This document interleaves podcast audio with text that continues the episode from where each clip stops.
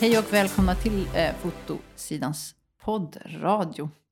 Eh, det är Sara som sitter bakom spakarna som vanligt och idag ska vi prata med en fotograf som heter Anki Gustafsson. Hej Sara! Hej, välkommen Anki! Tack! Roligt. Kul att vara här. Vad roligt att få prata om fotografi med dig. Vad härligt. Ja, och eh, vi ska ju prata om massor med olika saker idag, men jag tänkte ju främst att vi skulle prata om dig. Vi ska prata om mäklarfotografi. Och då blev det ju fel med en gång, för jag inser ju, jag säger ju alltid mäklarfotografi, men det är ju inte mäklare du fotograferar. Ja, det är jätteroligt för när du, när du liksom pratade med mig häromdagen om liksom mäklarfoto och mäklarfoto, det där har liksom etsat sig fast. Och liksom, det är ju inte mäklaren som plåtar, men det är ju det är en bostad vi plåtar, så man kanske ska säga bostadsfoto då. Ja, jo men och det borde ju du veta bäst. Ja. För jag, jag tänkte ju mest här, om man säger ba- babyfoto, då är det ju babyn man fotar. ja. Eh, eh, En vd-fotografi, då är det vdn och mäklarfoto. Så Det är själva inte, men mäk- jag kan ju gärna plåta mäklare, men inte just i interiöra, utan då är det bostadsfoto Sara. Ja. Då tar vi bostadsfoto. Så då ja. tänker jag att från och med nu då så kan jag försöka att säga rätt sak. Ja. Jag säger bo- bostadsfotografi. Men du gör ju så mycket mer. Så jag är så nyfiken på hur en dag ser ut för dig och var du kommer ifrån. Vi kanske ska börja, vi börjar, vi som drar tillbaka hela vägen. Mm. Vad var det som hände? Varför blev du fotograf? Just det, precis. Jag kommer ju från Västergötland från början, om man pratar orten liksom. Mm. Och eh, flyttade upp till Värmlandsskogarna och eh, började på en folkhögskola som hade estetik och bild och form i, eh, i utbildningen. Så där gick jag i tre år och där fastnade jag nog för foto, alltså kameran. Och jag, jag har alltid varit en, någon som gillar att trycka på knappar och reglage och sånt. Att jag tycker att det, oh vad kul, det händer någonting och jag kan liksom styra vad som händer. Och, och, så det var väl därför som jag tyckte att det här med kamera var kul. Eh, förstod ingenting och det tog liksom ett år för mig att fatta vad bländarvärde var och sådär. Men jag, jag fastnade för foto uppe i Värmland och sen så tog jag mig vidare till Örebro där jag eh, gick eh, också på en inriktad fotoskola då i två år. Och eh, där man fick testa massa olika typer av eh, fotografi. Liksom. Vi, vi plåtade så här obscura, alltså burkfoto. Och det var ju, på den tiden så var det mörkrum. Digitala delen hade ju inte kommit in i branschen. Liksom. Så, och man porträtterade varandra och det, vi åkte på resor också ute i Europa och testade och plåtade där. Och mycket sådana här uppgifter. Jag gillar ju skolformen med att man får ett projekt och så kan det ju vara i, idag också i jobbet att man får ett projekt och ska man ro det i land liksom. Uh, och sen efter det vet jag att jag satt, när jag slutade i Örebro där så satt jag och slog, då var det på telefonkataloger eh, och jag hade fått tag i Stockholms telefonkatalog och jag slog på fotografer och liksom ringde fotografer i Stockholm för jag ville bli assistent, fotoassistent. Mhm. Så jag hörde av mig till jättemycket fotografer. Och fick väl komma på möte hos några stycken men framförallt så fick jag komma möte, på möte till eh, Niklas Palmklint som fortfarande idag är aktiv fotograf här i Stockholm. Och eh, det matchade väl lite och eh, jag började som assistent där helt enkelt. Mhm. Vad plåtade han då? Han plåtade då mycket mode. Mycket mode. Eh, och eh, mycket så här hår och make också. Men också lite så här årsredovisningar på eh, strama kostymnissar och, och gruppbilder. Och, äh, det var jätteroligt. Det var faktiskt väldigt, en väldig bredd Mm. Eh, i, i den sortens fotografi. Liksom. Eh, Vad lärde du dig av honom mest? Eh, jag, mm, jag lärde mig nog eh, att, in, att försöka om och om igen, för det såg jag att han gjorde. Liksom. Eh, och jag lärde mig nog också att eh, väldigt mycket så här mörkrumsarbete, liksom, hur man skulle mm, pjatta och efterbelysa och få till liksom, en bra kopia. Eh, för det var väl det som var mitt största arbete, där, det var att liksom, leverera kopior i mörkrummet. Liksom. Eh, och så kom man ut och sen så var det inte tillräckligt bra utan det var tvunget att vara vara lite mörkare i hörnen och så gick man in igen. Alltså det här liksom att strävan efter något som blev eh, bra. Mm. Och, och att man inte alltid ska vara nöjd vid första tillfället liksom, utan kanske ge det lite tid. Gäller det det du gör idag också? Att du fortsätter och strävar, gör om och gör om? Eh, jag tror inte att jag gör om och gör om, men jag gör igen och igen och igen för Mm. att bli bättre. Och jag, förs- jag strävar inte mot någon perfektion liksom, men eh, att upprepa och hitta metoder för att göra saker, det är nog ganska mycket jag liksom. Mm. Och så. Hur kom det sig att eh, det här med interiör blev en, en stor grej för dig? Um, jag insåg nog ganska snabbt att, eller jag tyckte jag var sopig på att plåta människor liksom. Jag tyckte inte att jag fick till det. Um, utan uh, att plåta stilla saker var nog liksom bättre för mig, liksom, där jag kunde välja vinkel. Och jag vet uh, när jag var hos eh, Niklas Palmklint då som assistent så plåtade jag lite för Konstfack då också, eh, keramik och glas och deras av, eh, slututställning. Och då var det liksom objekt som man plåtade, så här en glasskål. Och det, för mig så var det liksom, hur gör jag det här så bra som möjligt? Det, I det lilla liksom så var det, var jag mycket bättre på det. Än att liksom få en människa att se fantastisk ut. Och det, kan, det har jag väl liksom lärt mig under tiden, så det är min utmaning att plåta människor just nu. Mm. För det gör du ju också. Ja, det gör jag också. Men Ja. det har ju varit en process liksom att göra om och om igen och ifrågasätta liksom vad är det som blir knas när det inte blir som jag vill liksom eller när det inte blir som den personen vill. Ehm, och det kanske var där som det var att jag ville för mycket och inte lyssnade in den andra personen och det kanske jag har hittat nu liksom att man måste att det är liksom inte min bild egentligen utan det är den, den andras personens bild. Mm. Och så.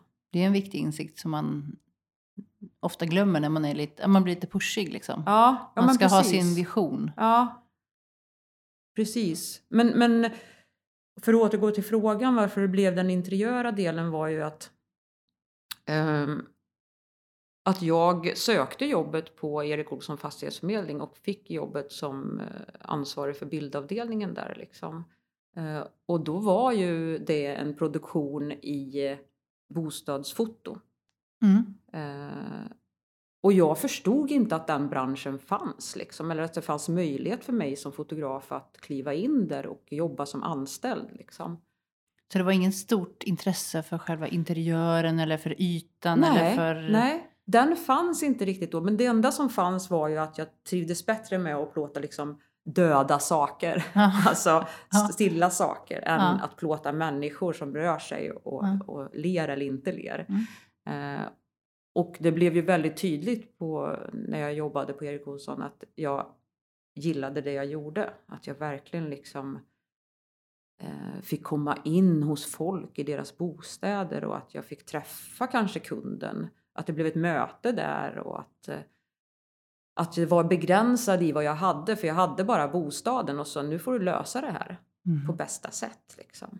Att det blev en så här problemlösning som också var kul Mm. och lite utmanande. Och, eh, Men vilket år var det här som du började på Erik Olsson? då börjar jag nästan räkna här nu. Eh, nej men det här var år eh, 2010. 2009, Mm. något sånt. Det är inte jättelänge sedan ändå, men jag tänker att eh, mä mäklarfotot, bostadsfotot som vi Bra. säger nu, ja bra eh, trading, ehm, har ju ändå utvecklats väldigt mycket. Har det inte det? Nu, Jo, men det var kanske det var en Och det var fråga. väl därför som det fanns en bildavdelning där. Liksom. eh, Den var ju inte alls stor. Det var en fotograf i varje storstad och en redigerare liksom, som fanns. Mm. Eh, Men För när man kollade på lägenheter typ 94 eller någonting, mm, då, då var det ju mer en slags, som jag minns det, en bara tydligt redovisande bild av det här är en yta, den ska säljas. ja. Medan nu är det snarare att man säljer ett liv. Ja. Men, och, och det tror jag också går i, om man tänker då, för då var det ju mäklarfoto då, för det var ju mäklaren som tog bilden oftast då. Åh, Och sen så blev det väl mer och mer att man anlitade då och att fotografer steppade in i branschen och, eh, och och började göra sig intresserade av det. Men sen tror jag också det här med att, för jag kan tycka att vid varje tillfälle som man plåtar en bostad så är det nästan som att man säljer och skickar iväg ett inredningsreportage. Mm. Där man liksom har sålt soffan, köksbänken, kökskranen. Alltså det är liksom verkligen som ett inredningsreportage liksom i Mm. en inredningstidning. Eh, och det gör ju också att vi är så trendkänsliga nu och det kanske man inte var liksom i, i, eh, i början på seklet liksom. Eh, Nej. 2004. Det kanske inte var samma trendkänsliga inredningsstil då. Nej. Nu är det ju liksom en livsstil i hur man bor i, ett, i en bostad liksom. Och, och man har kanske större krav på det liksom. Mm. Det är ju lite att man känner att man har flyttat in innan man har flyttat in. Ja. Att man kanske vill köpa på sig det man ser Mm. istället för... Jag kan i och för sig bara relatera till mig själv att när jag köpte min lilla, lilla lägenhet så placerade jag sängen på exakt samma ställe som det var i annonsen. Du gjorde det? Ja. Ja. Lampan står på samma ställe, köksbordet på samma ställe. Alltså jag, precis som att jag inte hade någon, någon Egen fantasi. vilja. Nej. Nu är det 23 kvadrat så det går inte att möblera Nej. på så många sätt. Men, eh, men ändå att det måste betyda väldigt mycket. Dels för bostadens värde när man säljer den men också för de som flyttar in. Ja. Och, och grejen är ju att det finns ju väldigt många folk där ute som inte kan inredning eller inte överhuvudtaget bryr sig om stil eller bryr sig om, ja det är inte viktiga värden för dem liksom. Och då är det väl ännu viktigare att få dem att gilla bilderna liksom eller att eh, se här vad du kan göra liksom. Att, eh, och jag vill ju gärna i mina bilder alltså få den som tittar att självklart liksom eh, köpa bostaden. Det är ju liksom det som är syftet. Men jag vill ju få den att brinna till och känna åh, där vill jag också sitta i soffan och när ljuset sirlar in genom fönstret. Och, eller jag vill titta ut över den här utsikten liksom. Och det är den positionen jag måste inta eller vill inta när jag kliver in i bostaden. Att jag ska förmedla den här Mm. utefter vad det finns för vision och dröm i, i Mm. bostaden. Hur går det till rent praktiskt då när du kommer till en bostad? Hur ser den liksom ut sådär fantastic? Så att du har någonting att liksom bara Nej. jobba? Alltså ibland, det finns flera olika scenarion. Oftast så får jag nyckeln till att eh, gå dit och do your thing liksom. Och då kan, jag, då kan jag verkligen det här med att tänka på inställningarna i kameran, rikta blixten rätt, alltså sköta min teknik. Då kan jag vara hundraprocentig där och vinklarna och utsnitten och så. Så jag gillar ju att få nyckel och vara där själv. Men sen så finns det ju de gångerna som det är kund på plats och det är kaos bakom min rygg. Och det kan också vara helt okej liksom. Eh, för alla fattar att det är en jobbig situation. Och det är jobbigt för dem också, för de ska, de ska få i ordning det här och så har de inte lyckats riktigt tills jag kommer. Mm. Eh, Men då får man liksom hjälpas åt, för jag kan ju inte plåta alla rummen samtidigt tack och lov. Utan det är Man flyttar något... omkring alla Ja. lösa grejer till de olika rummen. Ja, ja, och oftast är det väl att eh, man plåtar toaletten först. Och sen kan man förstå att den blir knökfull med saker liksom. Eh, Och just den där funderingen över ska spjälsängen vara med i sovrummet? Är det bra eller är det dåligt om den är med? Ska man se att man kan ha en spjälsäng här eller ska man liksom ta bort den? Och, Men Mm. oftast när det är saker och ro- roddar runt och så, då är det ju kunden på plats liksom så att man hjälps åt. Ja, för du, du kan väl inte förväntas vara den som stylar också? För du blir ju ändå någon slags stylist i det tillfället då. Du får ta det beslutet. Ja, men jag tycker ju oftast när jag kommer på plats att folk har tänkt en logistisk runda. Okej. För, för två år sedan så tyckte jag att det var jag som fick tänka den logistiska rundan, men de har liksom oftast tänkt ut någonting. Mm. Eh, sen kan jag ju se att, eh, att i början på min karriär så jag har väl också vetat lite hur jag ska axla det för att slippa bära saker. Liksom. I min början på min karriär så var det ju mer, mer att jag fick flytta runt på saker. Eh, vilket, och jag tror också att det är en medvetenhet hos folk att de, det kommer någon ny människa till vårt hem. Det är klart som fan det ska se fint ut. Liksom. Mm. Men det här med mm, stylister, eh, homestyling-personer. Mm. Eh, Du har aldrig kontakt med dem utan har de varit inne och gjort ett jobb så har de, du märker inte av det utan du får nyckeln och så är det fixat. Ja, ofta så har ju de liksom gjort klart alla rummen och jag får nyckeln. Mm. Eh, eller också möter jag upp stylisten på plats. Liksom. Eh, så jag, jag, jag träffar dem ju i form av att jag träffar deras, eh, deras jobb. Liksom. Mm. Eh, Men Och- jag tänker att de, för precis som du sa att alla gillar ju inte att hålla på och fixa och dona och göra det fint hemma. nej, För alla inte är så intresserade av det. Men alla måste ju ha fattat nu att en- välstylad lägenhet är lättare att fota och lättare att sälja. mm, Eh, för jag tänker att det måste finnas en svårighet i att fotografera en lägenhet som in, där man inte har tagit in en stylist, liksom, när man inte har någon slags eh, idé om hur det ska se ut. nej. Men det finns ju eh, väldigt många som eh, väljer att anlita en stylist bara som konsultation. Alltså Mhm. litet, ett light, eh, liksom en rådgivning, en Ja. guidning, liksom, en guidelines över, ja men gör så här och tänk på det här sättet och ni skulle kunna köpa in de här fem sakerna. Ja. Så gör ni liksom jättemycket för att ett, det blir ett trevligare uttryck i lägenheten, eller intryck liksom. Vad man Ja, lite grann som när man kan hyra in en stylist för att rensa garderoben. Typ, ta Kan man göra det? Ta, ja. Oj! Ja, det, är en, det är en sån stylisttjänst. Det är nog inte så dumt egentligen. Typ. Nej, de, nej. de river ut allting i garderoben. Och sen så säger de så här, nej den här passar inte dig, den här passar inte dig, den här passar inte dig. Det här funkar, det här Ah. funkar. Och sen så, eh, och så köper du två stycken par svarta byxor och så är du all set. Så det är så här personal shopper fast den kommer hem till dig? Precis, Ja, underbart. dömer dig för det Ja. du har gjort. Ja, ja precis. Så det blir ju lite grann likadant i en lägenhet då, Ja. till exempel att den Ja. där spjälsängen bör ni nog ta bort. Precis, det riktar sig inte till rätt målgrupp. Liksom. Nej, precis. Vi, vi, vi tror inte att barnfamiljer kommer att vara intresserade av den här lägenheten. Det är bättre att vi ställer in den här rullatorn här istället. Ja, precis. Ja, och det finns ingen anledning för den här ettan att plåta lekparken utanför. För det är ingen som kommer bry sig om ifall det är en Mm. lekpark där utanför. Nej. Förutom då kanske att den tycker att gud vad störigt med massa barn som leker utanför mitt fönster. Det är inte så Mhm. positivt ifall det är en etta. Nej. Alltså sådana det- är det- parametrar får man ju tänka in. Mm. Är det mycket sånt att du måste fotografera mm, liksom, närområdet också? Eh, nej, men däremot så har jag ju, jag har ju, man har ju som bostadsfotograf, det är ju väldigt många som har det, eh, att man liksom har bildpaket som man eh, eh, säljer in och det kanske är 15 bilder eh, som man ska plåta till en lägenhet, eller 20 eller 25. Mm. Eh, och då ingår ju liksom en bild på fasaden. Hur ser liksom huset ut? Är det så här pampigt sekelskifte eller är det en, ett 50-tals t- trevåningshus? Eller vad är det för hus liksom?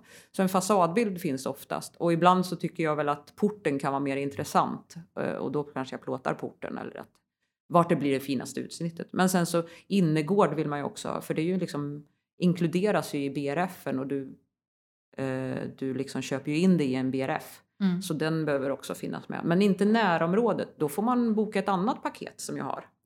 Okej. Nej men jag har lite olika paket. Dels så har jag liksom för lägenhet och sen har jag för villa. Eh, och sen kan det ju finnas sådana som vill eh, boka en komplettering för att man ska plåta exteriört på sommaren och interiört på vintern till exempel på en villa. Så då Ja, har jag ett sådant paket också. Eh, Men för du har ju gått vidare nu. Du är ju inte på Erik Olsson längre utan nu är, Nej. Du, nu är du själv, egen. ja, ja, bara jag. Ja, Yta Creative heter ditt bolag. Ja, precis. Hur skiljer det sig mot när du jobbade mm, som anställd? Eh, Den stora delen är väl framförallt eh, att jag bara ansvarar för mig själv än att driva en hel avdelning. Vilket jag tycker att jag blir mer kreativ av. Att eh, jag mår bra i det liksom. Ehm, och att ha liksom frihet i att välja vem man jobbar med och jobbar liksom med, med ehm, de mäklarna som man eh, vill jobba med och eh, att man kan ta fler olika andra uppdrag och inte liksom styrd över att man det är jag som frontar och inte jag har inget varumärke som Mm. frontar utan att det är jag som är varumärket. Du började berätta där om dina paket, för de är jag lite, liksom, lite Mm. intresserad av. För att Mm. eh, det är ju det är svårt att prissätta sig som fotograf. Mm. Det är svårt att... Eh, det är mycket jobb när man, varje gång man ska sälja in ett jobb. eh, Hur, hur, vad är det som ingår, vad är det som inte ingår? Det verkar väldigt smart att eh, göra paket, färdiga paket så att man kan... Du vet vad du behöver göra, köparen vet vad den får. Mm. Hur kom du fram till det? Alltså jag tror väl att jag vill inte sitta och eh, hålla på med massa offerter och skicka ut och så ska man liksom argumentera för offerten och man ska det måste stå vissa saker i. Jag vill göra, det väldigt enkelt så jag vill ju ha ett bildpaket som attraherar också. Så jag har ju liksom sett, okej, och allt eftersom jag får frågor. Har du liksom, kan du köra drönare? Ja, men det kan jag göra. Och så köper jag en drönare, lär mig drönare och sen så gör jag ett drönarpaket för att jag hör att det är efterfrågan. Eh, och vilket kostar en viss summa och som innehåller x antal bilder. Och då blir det väldigt enkelt med de här tjänsterna som är kopplade till ett schema eller en boknings, eh, ett bokningssystem. Att jag behöver inte ha så mycket, ta så mycket administrativ tid till att eh, prata med kund eller eh, sådana saker.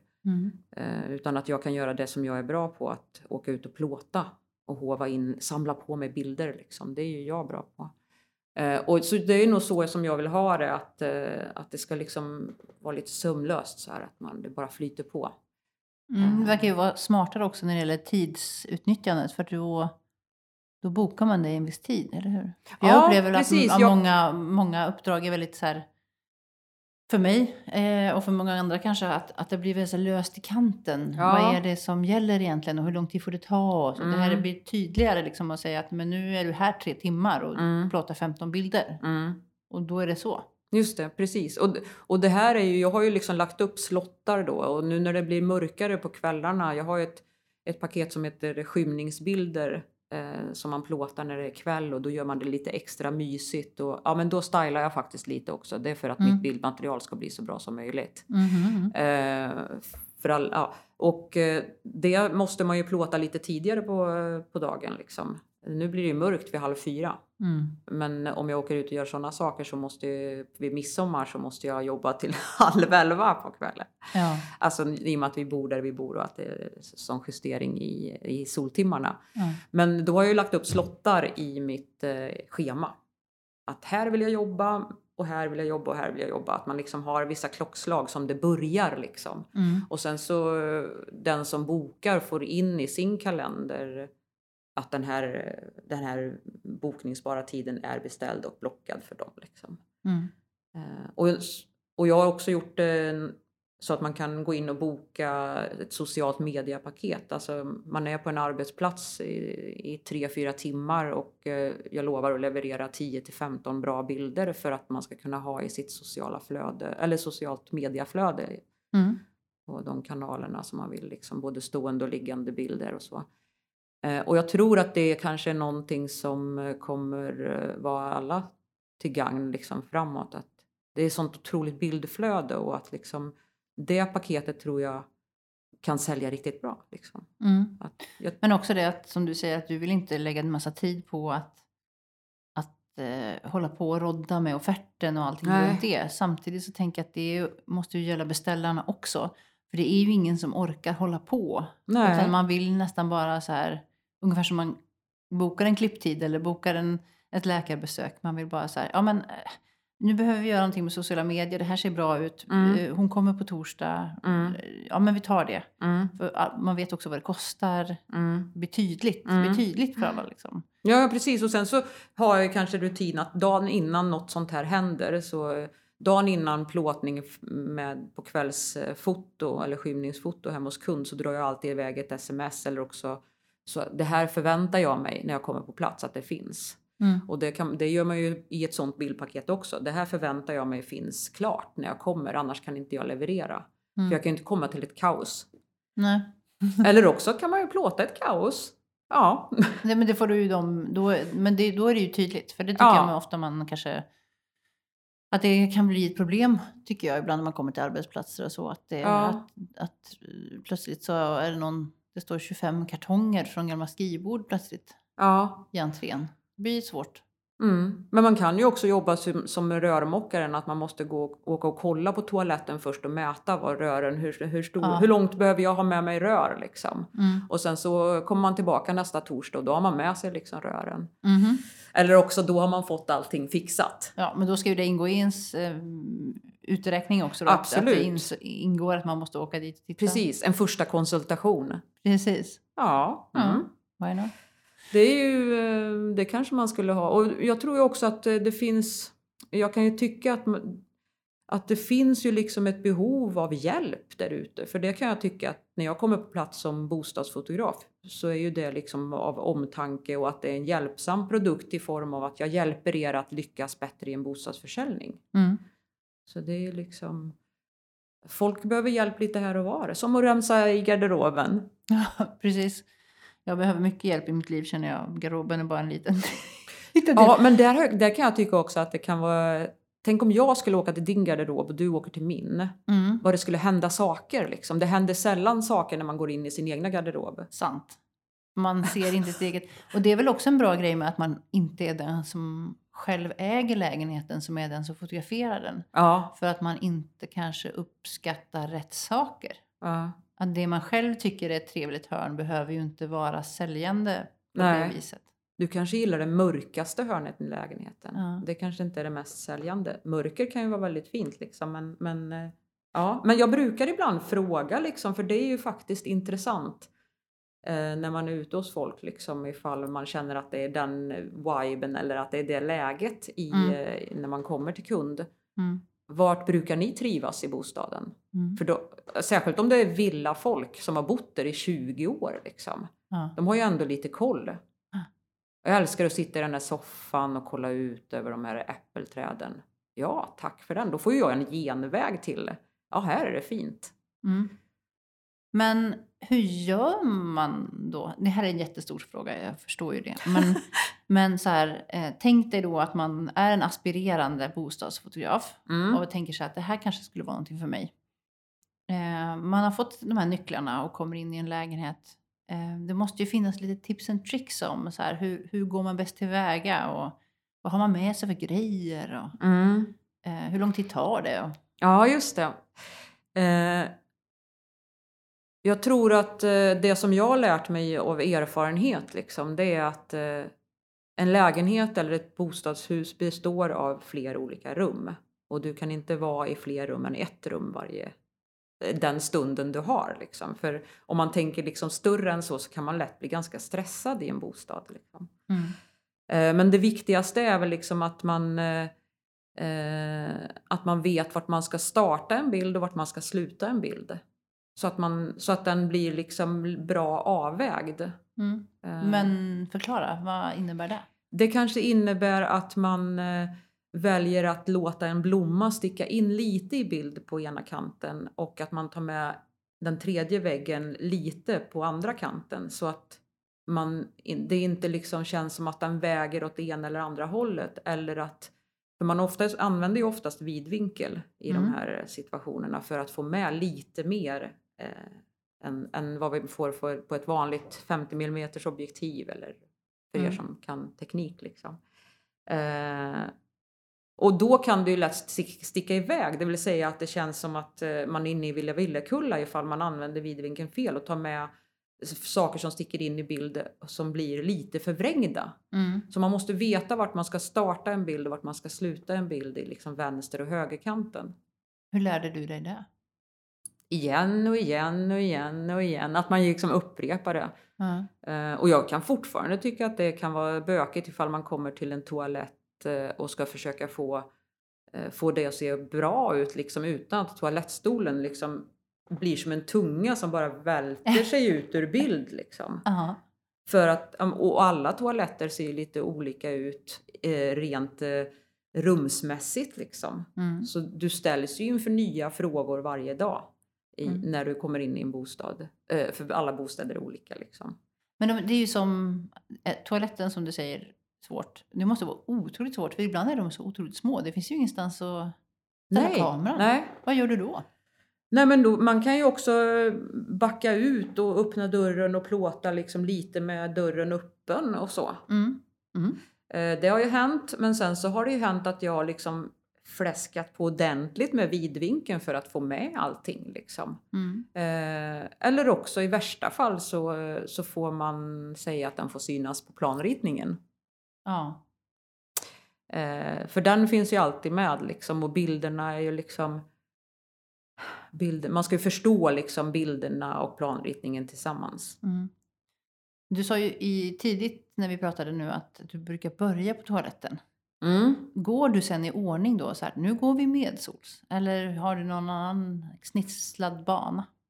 Alltså jag brukar ju ta eh, badrum, sovrum, hall och sen så kök och vardagsrum. För kök och vardagsrum det är oftast där som man lägger mest bilder, antal bilder. Mhm. Så då sparar jag liksom det gottigaste till sist. För de andra rummen finns det inte så mycket kanske som man kan göra något med. Liksom.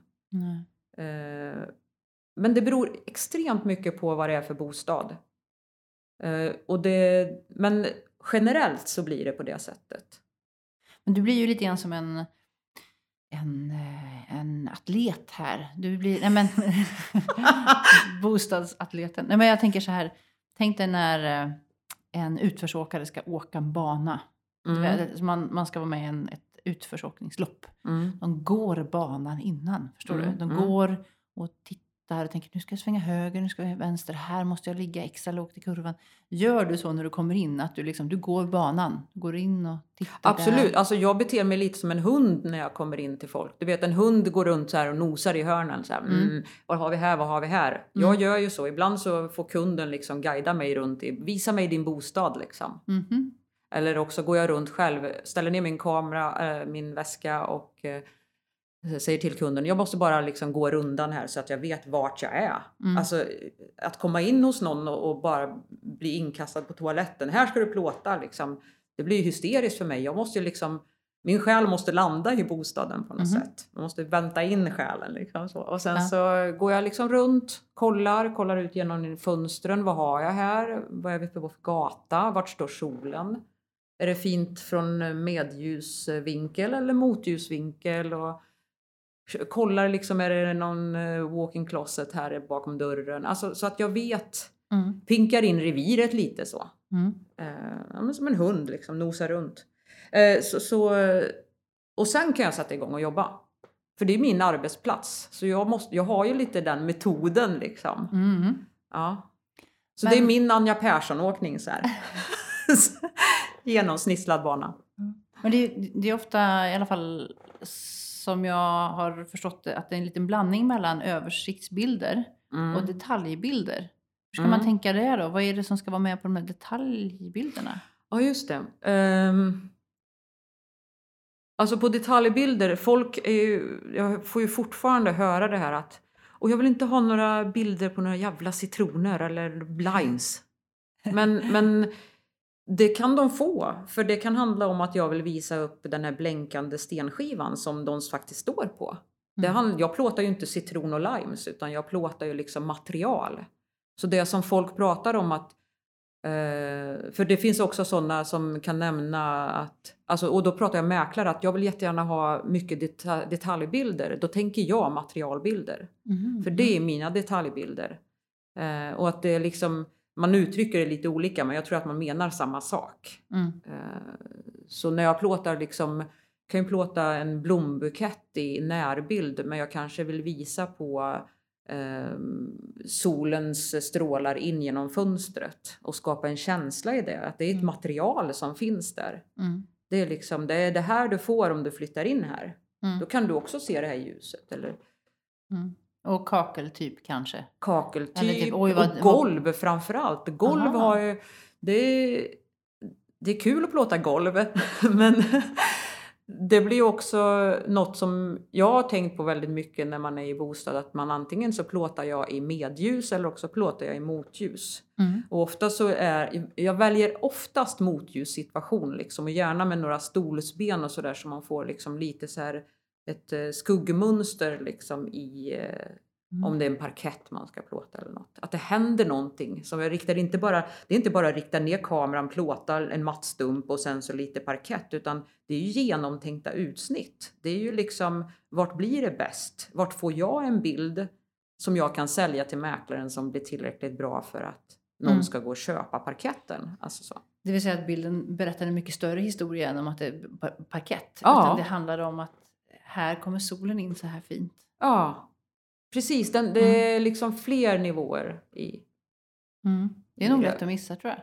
Ja, och jag tror, det där tror jag faktiskt eh, att jag ska tacka Instagram väldigt mycket för. För att det kan vara en liten sån här tanke som jag har i bakhuvudet att den här, alla bilder ska bli tillräckligt bra så att jag vill visa upp dem på Instagram och att jag vill liksom visa folk att kolla här vad jag såg idag liksom. Mm. Eh, Och Instagram har väl blivit ett verktyg liksom så som man sprang runt med portfolio i, eh, i början av min karriär eller när jag var fotograf då liksom. På den Mm. delen av seklet så, eh, så använder man nu Instagram som, det är ens portfolio liksom. Och nu kan man också boka mig via mitt Instagramkonto. Det är bra. Det är ju jättebra. Då har man liksom allting, jag har portfolio, bokning, allting där. Jag behöver egentligen inte en hemsida. Nej. Så- Fantastiskt. Ja, det är grejer. faktiskt bra. Ja, men ändå vill jag vill ha hemsidan och eh, pula lite med liksom. Eh, jag tänkte ju säga så här, men man ska ha en hemsida för att SEO är ju väldigt viktigt. Jag, Ja, det är jätteviktigt. mm, ja, det var för att jag har snöat in lite grann på det kanske. Jag har skrivit artiklar om det. Ja, Ehm. och jag, jag snöade faktiskt in på det väldigt mycket i våras för då gick jag en utbildning på Poppius eh, till webbredaktör och då fick vi grotta in oss i det här med SEO liksom. Och så det har jag ju försökt att öva på lite, implementera på min hemsida liksom. Mm. Det är Samt- jätteintressant. Det är superintressant. Samtidigt måste man ju också befinna sig där kunderna finns. Mm. Finns de kanske på Instagram så det är väl jättebra att fånga upp dem där. Mm. Men ofta, och ofta så är det väl eh, så att man vill ha en bra bild och så jagar man likes. Men det som jag tycker är mer roligt är engagemanget. Liksom. Att Mm. eh, jag vill ha kommentarer. Jag vill liksom jag vill få frågan.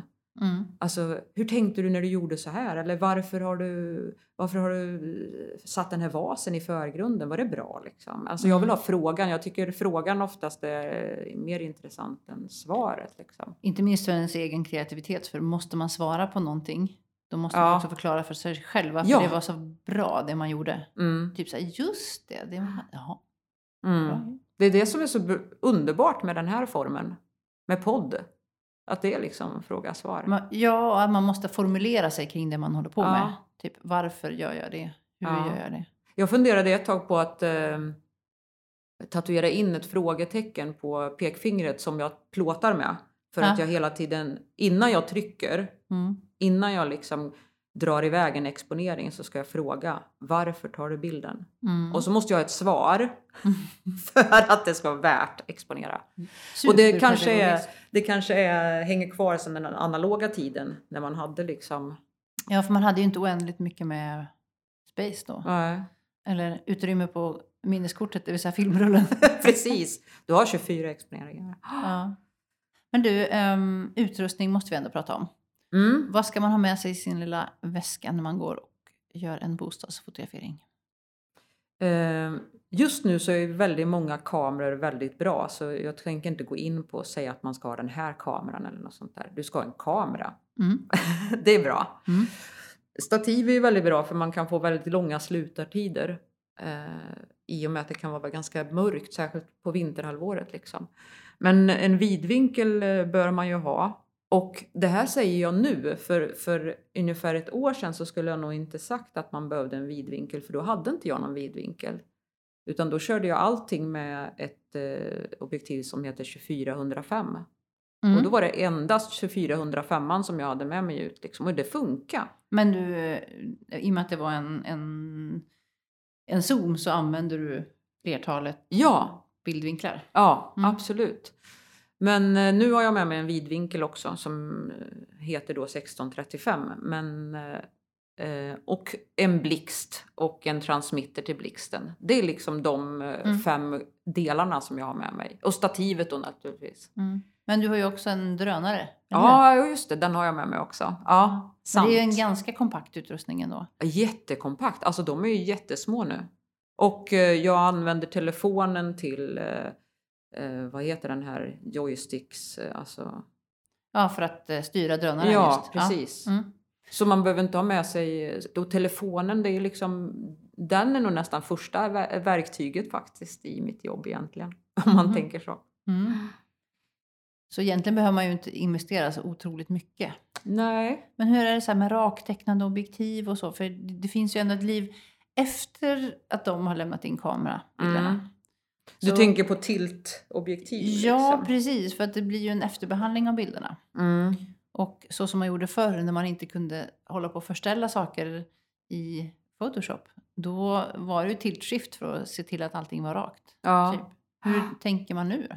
Alltså jag tycker ju att, och det handlar ju om eh, hur, hur snabb eller hur duktig man är på att göra det rakt redan från början. Men ifall du tänker att ett rum har ju så extremt mycket raka linjer som Mm. du kan få hjälp av. Och du har ett rut, rutnät som du kan plocka fram i kameran. Så du kan få det jätterakt. Mm. Eh, Men jag tänker så här, alternativt ehm, att man gör det efter behandlingen. Ja, Såklart. men jag tänker också så här att eh, beroende på så här, höjd. Pratar Ja. du i ögonhöjd? Ja. Pratar du i midjehöjd? Pratar du... Mm. Uppe, Och det, om man kommer in i en sån här vanlig bostad som är 2,50 eh, så, så plåtar jag nog på eh, naveln ungefär. Som Mm. är kanske då 1,20. Mm. Något sånt ungefär. Eh, och sen så om jag kommer in i bostäder som har högre till tak. Mm. Då måste jag höja kameran. För Mm. att komma lite mer i mitten på det som är intressant. Liksom. Jag vill inte plåta för mycket tak utan jag vill ju plåta Mm. eh, kvadratmeter, det som finns, det som faktiskt folk pröjsar för. Mm. Det är det jag vill visa.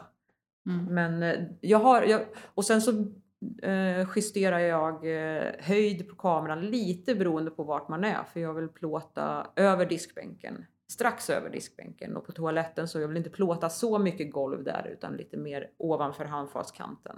Mm. Eh, och vid soffan, eh, alltså där de, soffor är ganska låga, då går man ner lite. Mm. Så det finns liksom inget så här, du ska alltid ligga på 1,20 och du ska ha bländare 8 och du, det finns liksom ingen sån manual. Nej. Och bländare då? Ja, precis. Ja, det ska vara skärpa över hela. och ibland ska det inte vara skärpa över hela och ibland, eh, jag tycker att man mer och mer som bostadsfotograf går man har de här översiktsbilderna. Mm. De, här måste, de här representerar bostaden, den dokumenterar bostaden vad den är. Och sen så har du de här bilderna som är liksom små diamanter som gör att du får en Mm. känsla för bostaden. Det är som lite lifestyle-bilder liksom. Men vad händer sen efteråt när du lämnar ifrån dig? För jag förstår ju att du lämnar bort ganska mycket av ditt material till redigerare. Ja, jag har några redigerare som jag använder mig av. Och det fungerar jättebra och eh, de rätar ju upp bilderna, kör med lite så här PT-lens eh, justering så att eh, de rätas upp automatiskt. Mm. Och eh, sen vissa delar dubbelexponerar jag också så att man ska känna ifall det är väldigt mörkt i lägenheten och lju- eh, fönstren är väldigt ljusa. Så En HDR-grej, att du Ja, kör bracketing precis. på det. Ja. Mm. Eh, och då sätter de ihop de dubbelexponeringarna också. Mm. Eh, och sen gör de ju mycket annat eh, som jag inte ens behöver tänka på utan det sker per automatik. Till exempel, jag tänker Ja men de har väl... Det är väl sladdar och grejer. Alltså för det, hemma, jag vet inte hur det ser ut hos dig, men hemma hos mig så det, sladdar är jättefula ibland. Men gris. det är en helt annan form av redigering för den, Ah, okej. den redigeringen görs inte här. Utan allt som är som man ser på bild eller i bostaden det kommer ju med liksom. Mm. Det är väldigt sällan som vi retuscherar bort sladdar. Mhm. Mm. Eh, Men däremot så vet ju jag hur den redigering, retiger, retusch, retusch, redigeringen går till och att det ska fixas på plats. Ja. Att man ser till att sladdarna inte syns. Dra ut dem. För jag, ibland, alltså det är inte alltid som jag vill ha tända lampor och då kan man gömma sladdarna. Väldigt enkelt. ja. Och så. Och det är väl någonting som händer när jag går runt och tittar igenom lägenheten att medan jag plåtar badrummet och sovrummet så får ni lösa det här och det här och det här och det här. Mm. Så kommer jag in i vardagsrummet och plåtar där sen. Mm. Så då, då har man nog stoppat undan eh, sladdarna som du har vid din säng eller så. Mm. alltså så. Ja, jag förstår. Men, det, och, men jag får ju fortfarande höra eh, att, att vi har inte putsat fönstren, vi ska göra det till visning, men det kan du säkert redigera bort. Eh, och det filtret har ju inte kommit än i Photoshop, liksom, att man kan putsa fönster. Eh, och den, den kan ju vara, den är, det är väl den liksom knasigaste delen där folk tror att man kan lösa allting, men det är inte den formen av retusch som görs, liksom, utan Nej. se till att ha ett snyggt hem när jag kommer. Annars eh, kan vi inte göra, leverera bilderna på den tidsaspekten som är tänkt. Liksom. Nej. Men hur mycket ska man se ut då? Jag, mm, som du berättade för mig innan vi började spela in så i andra länder kanske man ser mycket mer himlar och sånt där. Mm. Ett tag så tycker jag man såg det i Sverige också väldigt mycket. Det nästan var samma himlar som kom tillbaka på olika, över olika hus. Så här, Mm. att man tänkte att nu är det någon som sitter och redigerar in vackert väder här. På... Mm. Är det så? Och gud vad vi redigerar in. För att det regnar så mycket här i Sverige. Och, och det gör man ju, men eh, om, du, om vi tänker då som du frågade om att se genom fönstren. Mm. Eh, så tycker jag ju på något vis att det särskiljer sig lite från fotograf till fotograf. Mm. Sen finns det ju de lite större firmerna som har där man kan välja att i, den här, i det här bildpaketet så vill vi alltid se genom fönstret. Mm. Och då är det ju en beställning liksom. Men eh, jag tar ju inte upp beställningar på det sättet utan jag tar beställningar utifrån att ni får så som jag plåtar Mm. och jag plåtar sällan med full täckning i fönstren. Mm. Ofta är ju inte det så snyggt heller. Nej, alltså jag tycker att det blir som att eh, att inte ha ett fönster utan att det är en affisch liksom. Ja, helt sant. Ja, så jag tycker att det är ganska osmakligt för fönstret hur den är så kommer det vara det ljusaste när det väl kommer dit liksom. Mm. En reflektion jag har när det gäller mm, bostadsfotografering då, Mm. är att den är så himla olika världen över. Mm. Men det kanske är nu för att jag, så här, jag, jag, jag tittar efter bostäder lite här och var och hit och dit. Jag tycker också att det är kul och när jag är utomlands att kanske gå och titta i fönster och titta så här i mäklarannonser och så här. Och att det kan se så himla olika ut. Att Mm. vi har en väldigt, vi har fått, det, det känns lite trendigt i Sverige.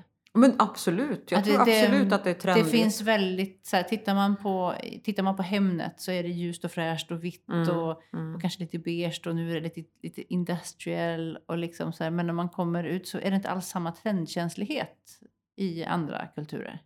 Nej, och sen så kanske det är ett annat eh, eh, ett annat krav också från de som köper bostad. De kanske köper på andra premisser. Att ifall det är i Spanien så är det liksom närheten till stranden som är viktigare än hur, hur sovrummet ser ut. Eh, Mm. det kan ju vara sådana parametrar. Mm. Men jag tror ju att eh, storstadsmänniskor har liksom en större, som du nämnde, trendkänslighet för och det är en prestige i kanske hur, hur, hur man vill att ens lägenhet ska se ut. Liksom. Jag menar, det finns ju något som heter Hemnetknarkarna och vi har liksom vi gör ju skämt om liksom hur eh, knasigt det kan bli och hur mycket man gör för att få sina bilder att eh, sticka ut. Liksom. Mm. Inte kanske till åtlöje men eh, att kan bli hysteriskt emellanåt. Liksom. Mm. Men Men ett tag, alltså det här kanske jag har drömt, men jag för mig att ett tag så skulle alla ha så här koskinn på golvet. Kommer du ihåg det? Ja, men Då- det, då var det det var typ nog samma- i början på Ja. 2000-talet Men då var, det, så, då var det samma koskinn som bara åkte runt bland olika lägenheter. Ja, och det blir det ju också. Det kan ju vara en stylistfirma som har det där koskinnet och sen Mm. så stylar de liksom jättemycket för just den mäklaren där du tittar på bostadsannonser. Då ser du ju, ja koskinn, koskinn, koskinn. Alltså att det är samma. Ja. Så det, det blir ju så, och, och ibland flyttar man ju runt på orkidéer och har dem i varje fönster. Liksom. Ja. För att kunden har bara haft möjlighet eller hunnit köpa en blomma. Ja. Alltså, men, men ehm, ja. Eh, anledningen till att jag frågar kanske är ju då för att jag tittar, alltså en gång i tiden köpte jag en lägenhet i Berlin Mm. och i Tyskland är det bara helt hemskt. Det är Ja. så här att, att, att bilderna från lägenheten, då har man inte ens tagit bort kalsongerna från toaletten. Ja. Toalettlocket är öppet. Mm. Eh, tandborst, det, det hänger tandkräm ur tandborsten. Eller Mm. så det är som... Mm. ehm, tvättkorgen står öppen. Mm. Ehm, precis som att det är liksom helt oviktigt. Ja. Att man, man ska visa att det finns ett badrum. Det var det enda. Det är lite obehagligt för det är nästan, får, jag se det där? Ja. Eller måste jag, måste jag stå ut och titta på det? Ja men det, ja, men det är som I feel violated. Så det, det, för att det var och också någon slags helt missuppfattning. Spanien, Italien likadant. Att man, dels är det ganska ofta som de fotar alltså under toasitsen. Och då menar jag inte under, under toasitsen utan i höjd med toasitsen. Förstår du? Att ett badrum är väldigt osnyggt i knähöjd. Ja, ja, men det är ju det jag säger. Det är ju verkligen osnyggt i den höjden. Men det kanske är så att i Italien och Spanien så har de inte stativ som är längre än 50 centimeter. Så kan det ju vara. Men jag bara tänker att det, måste, det, det är sån som skillnad. Alltså jag har en bekant från, äh, från Tyskland Mm. som var helt förfärad när hon tittade på annonser och frågade om alla svenskar bodde så här. Ja. Hon fick sån, hon fick sån ångest över sin lägenhet i München för att hon trodde att svenskarna måste vara alltså, eh, eh, galna superesteter allihopa. Alltså typ, får man spöstraff får man inte ha den, den här beigea väggen. Ja, det Typ. får man ju. Nej, Ja. men det är väl, det, vi är ett snyggt folk liksom. Det är väl bra. Men, men, eh, och jag kan ju tänka också så här att om, om två år så ser du inga kallingar på bilderna i Berlin liksom. Nej, så är Jag det tror det säkert. kommer liksom, vi, vi är på väg neråt tror jag. Ja, vi är Eh, stilbildande. Ja, jag tror Ja. faktiskt det. Eh, och, och, och att vi har... Inte vet jag, kan det ha med Ikea att göra? Det finns väldigt många olika möbelvaruhus men, men liksom, vi Mm. har ju liksom en, en tradition i eh, hemmet på något sätt. Mm. Ja, så är det. Men det är väl också en prisfråga också. Tittar man på de här stora eh, palatsen så är de ofta väldigt väl plåtade. Mm. För att det finns pengar inblandat. Medan, Mm. medan en, en lägenhet för 400 000 har i, i bästa fall mobilbilder. Typ. Mm. Det, är inte, det är inte alltid det är skarpt. Och, och ibland i Spanien till exempel så ser man ofta så här tio år gamla bilder. Man, man får du vet, de här gamla bilderna från mm, såna här kompaktkameror, så här engångskameror Mm, mm. Som, hade, som brände in ett datum Ja, i hörnet. Ja, ja, och så är de avplåtade liksom. Precis, Ja. och då är det så här, jaha men den här bilden är tio år gammal. Det finns ju inte en chans att den här Nej. lägenheten ser ut så här nu. Men det är lite som att tejpa rören om någon går sönder liksom. Ja. Att man vägrar att eh, göra, låta någon annan få något nytt. Alltså det genererar ju jobb att plåta ny lägenhet eller plåta Ja, bostaden på nytt och inte använda det gamla liksom.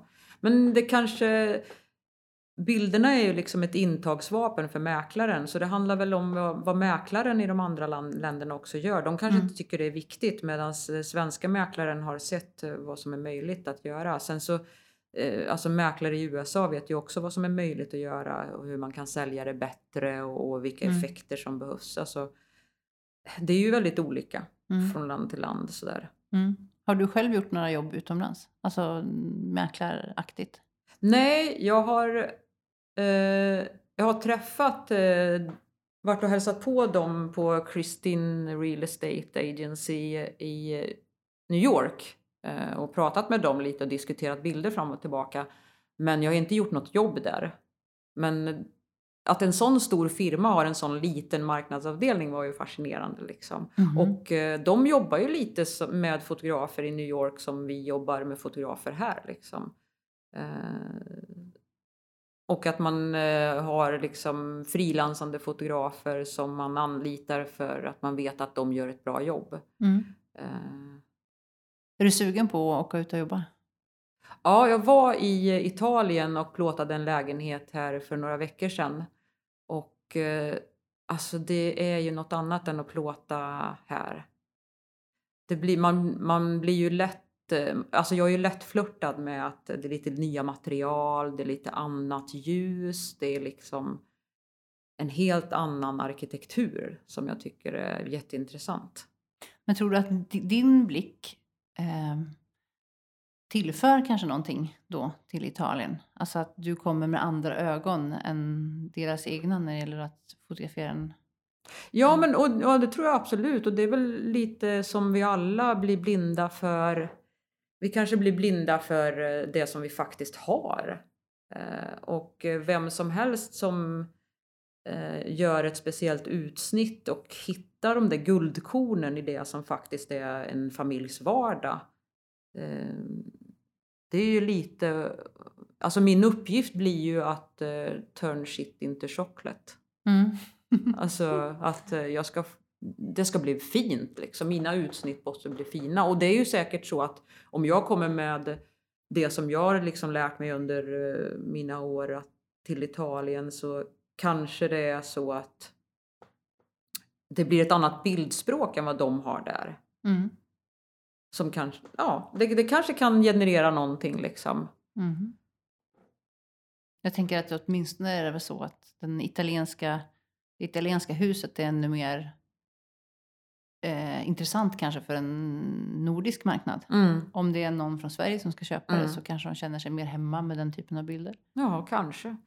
Precis, för det är ju den som ska titta på det också som...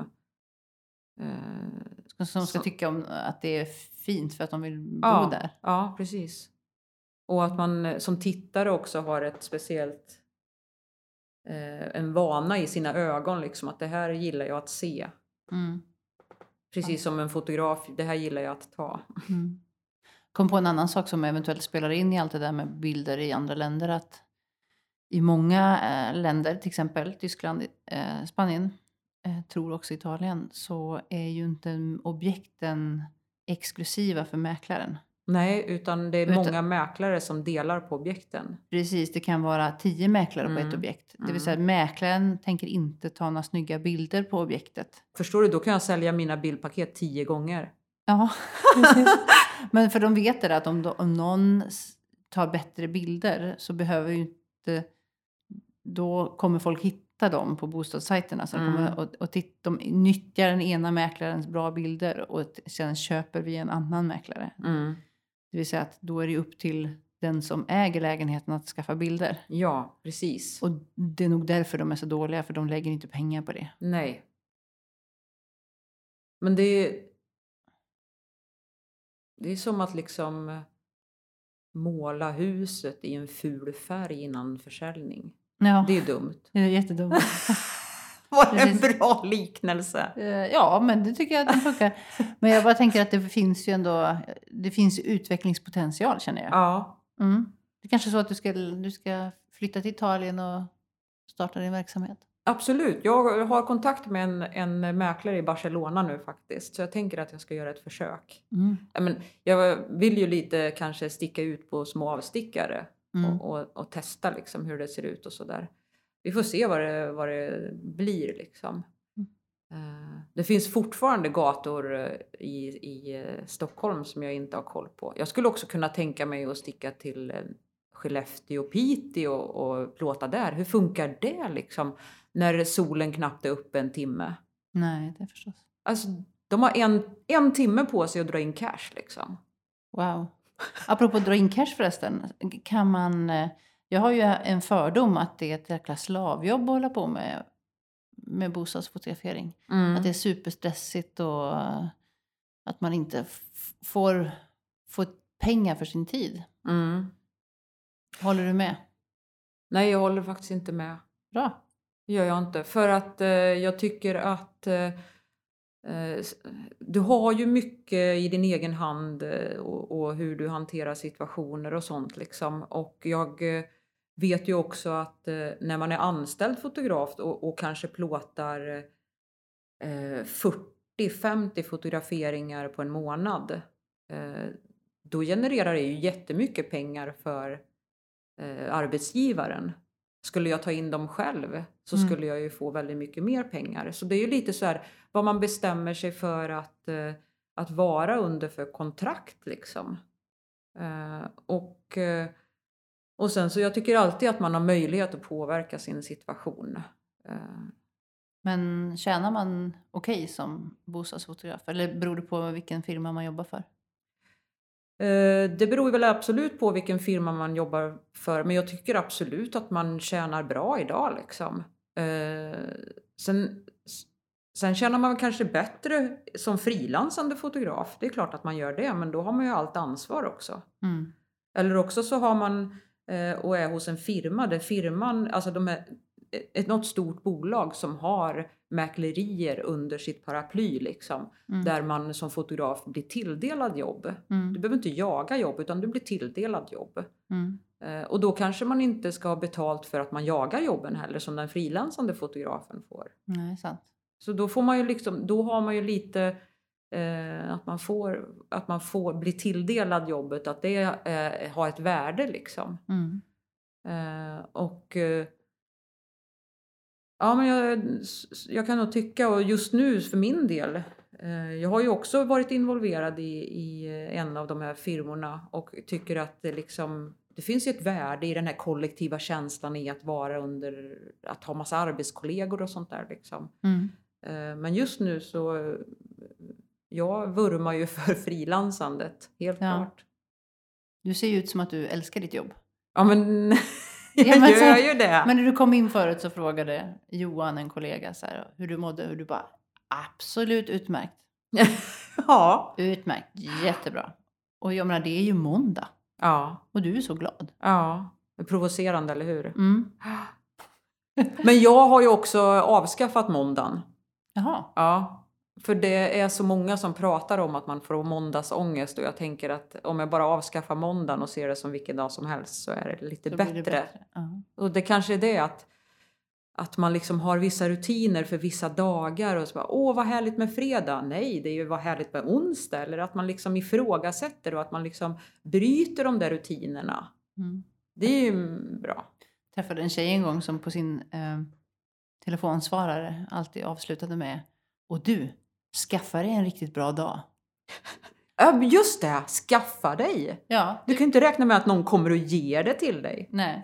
Det är bara så här, skaffa dig en bra dag. Man "Åh." Åh, vad provocerande, eller Ja. hur? Ja, jag fattar. Ibland är ju glada människor provocerande. Jag älskar glada människor. Mm. Men du, vad är det bästa med ditt jobb? Det bästa med mitt jobb är väl när jag blir förvånad över att tiden har gått i en bostad och jag helt varit förlorad i att stå bakom kameran. Ehm, Du har fått flow. Ja, och jag har bra flow nu. Men det bästa med mitt jobb är ju att jag får ta bilder för, och samla på mig bilder. Mm. Det har ju alltid varit en, eh, en drivkraft lite på mig, att jag samlar på mig bilder eller samlar minnen liksom. Mm. Eh, eh, och ja men det är nog det bästa. Och en liten del är att jag träffar trevliga människor ibland liksom i de här stunderna. Mm.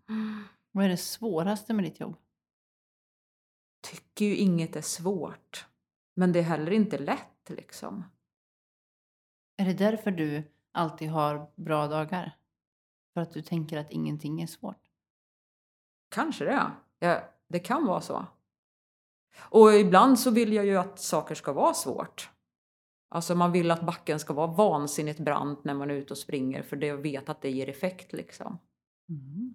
Intressant. Mm. Eller det blir väldigt skönt när man springer på plan mark sen. Eller hur? Men det är liksom ingenting som du känner så att nej, det där vill inte jag göra igen. Liksom, den där, det där, de där uppdragen, det där... Är det för att du är på ett bra ställe nu, att du hittat vad du vill? Är det det som gör att allting är bra? Ja, men jag tror att det är att jag liksom har... När jag jobbade som anställd så gjorde jag kanske 40 olika saker. Nu gör jag de tre sakerna som jag är bäst på. Och att få göra saker som man känner att man är bäst på. Mm. Eller som jag, där jag liksom får känna mig bra. Mm. Det är ju grymt. Det är ju liksom kanske det som man ska eftersträva. Mm. Sen kanske jag inte vill göra det här imorgon, men det är ju en annan sak. Nu kommer jag vinkla in lite på att eh, eh, utbilda fotografer lite mer. För det finns ju liksom ingen utbildning för bostadsfotografer i, Nej, i, i Sverige Mm. eller i världen. Nej. Och jag tänkte att jag skulle ta den pucken och eh, ta vidare. Det låter lite kaxigt men, men eh, jag tror att eh, det finns en liksom möjlighet och det är ett nytt yrke och det är ingen som utbildar inom det och det är så pass högt aktat och viktigt vid försäljningsprocesser som handlar om folks hem och flera miljoner kronor liksom. Mm. Men det är ingen som utbildar inom kåren. Liksom. Det är ju udda. Så intressant. Det, vill ja. jag, det där vill jag höra mer om sen. Ja, det kan vi prata mer om. Uppdatera mig. Mm. Nu känner jag att vi kanske ska avrunda lite grann. Vad säger du om det? Ja. Är det någonting du tycker att vi inte har behandlat? Eh, nej, jag tycker vi har gått igenom så mycket. Vad roligt det var att få en hel timme av någon som var intresserad av vad jag gjorde. Självklart är jag det. Alltså, det är ju en av de roligaste grejerna med att göra just podd. ja, eller jag som in- trodde vi skulle sjunga först när jag såg den här micken. Precis, jag fick stoppa det här för att det var så mycket, mycket Elvis här. Ja. Nej, jag har inte så mycket. Jag, tror, jag känner mig ganska tömd liksom. vad bra. Mm. Vi ska nämligen gå ut eh, och fotografera din kameraväska. Ja, just Mm, för det ska också bli en liten vignett i tidningen så småningom. det. Mm. Vi försöker göra det ibland, att fotografera olika fotografers eh, kameraväska. För att det, det finns ett visst intresse ändå att se vad det är för grejer man har. Och vad är det för gluggar du har och vad är det för stativ man behöver.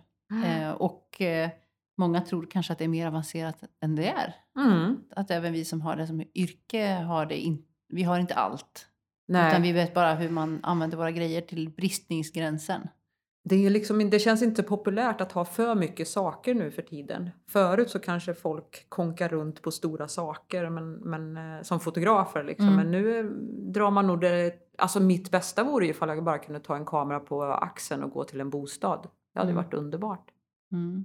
Men du filmar inte förresten? Det måste jag fråga också. Eh, jo, men det gör jag en del. Jag har, jag har satt upp liksom filmtjänster så här att eh, hur man skulle filma genom en bostad för att göra en en, en minuts eh, Mm. film. Liksom. Så jag har satt- gjort några sådana storyboards. Liksom, att, och så kan Mm. man upprepa det gång efter gång och så Mm. kör man filmproduktion i varje bostad man gör.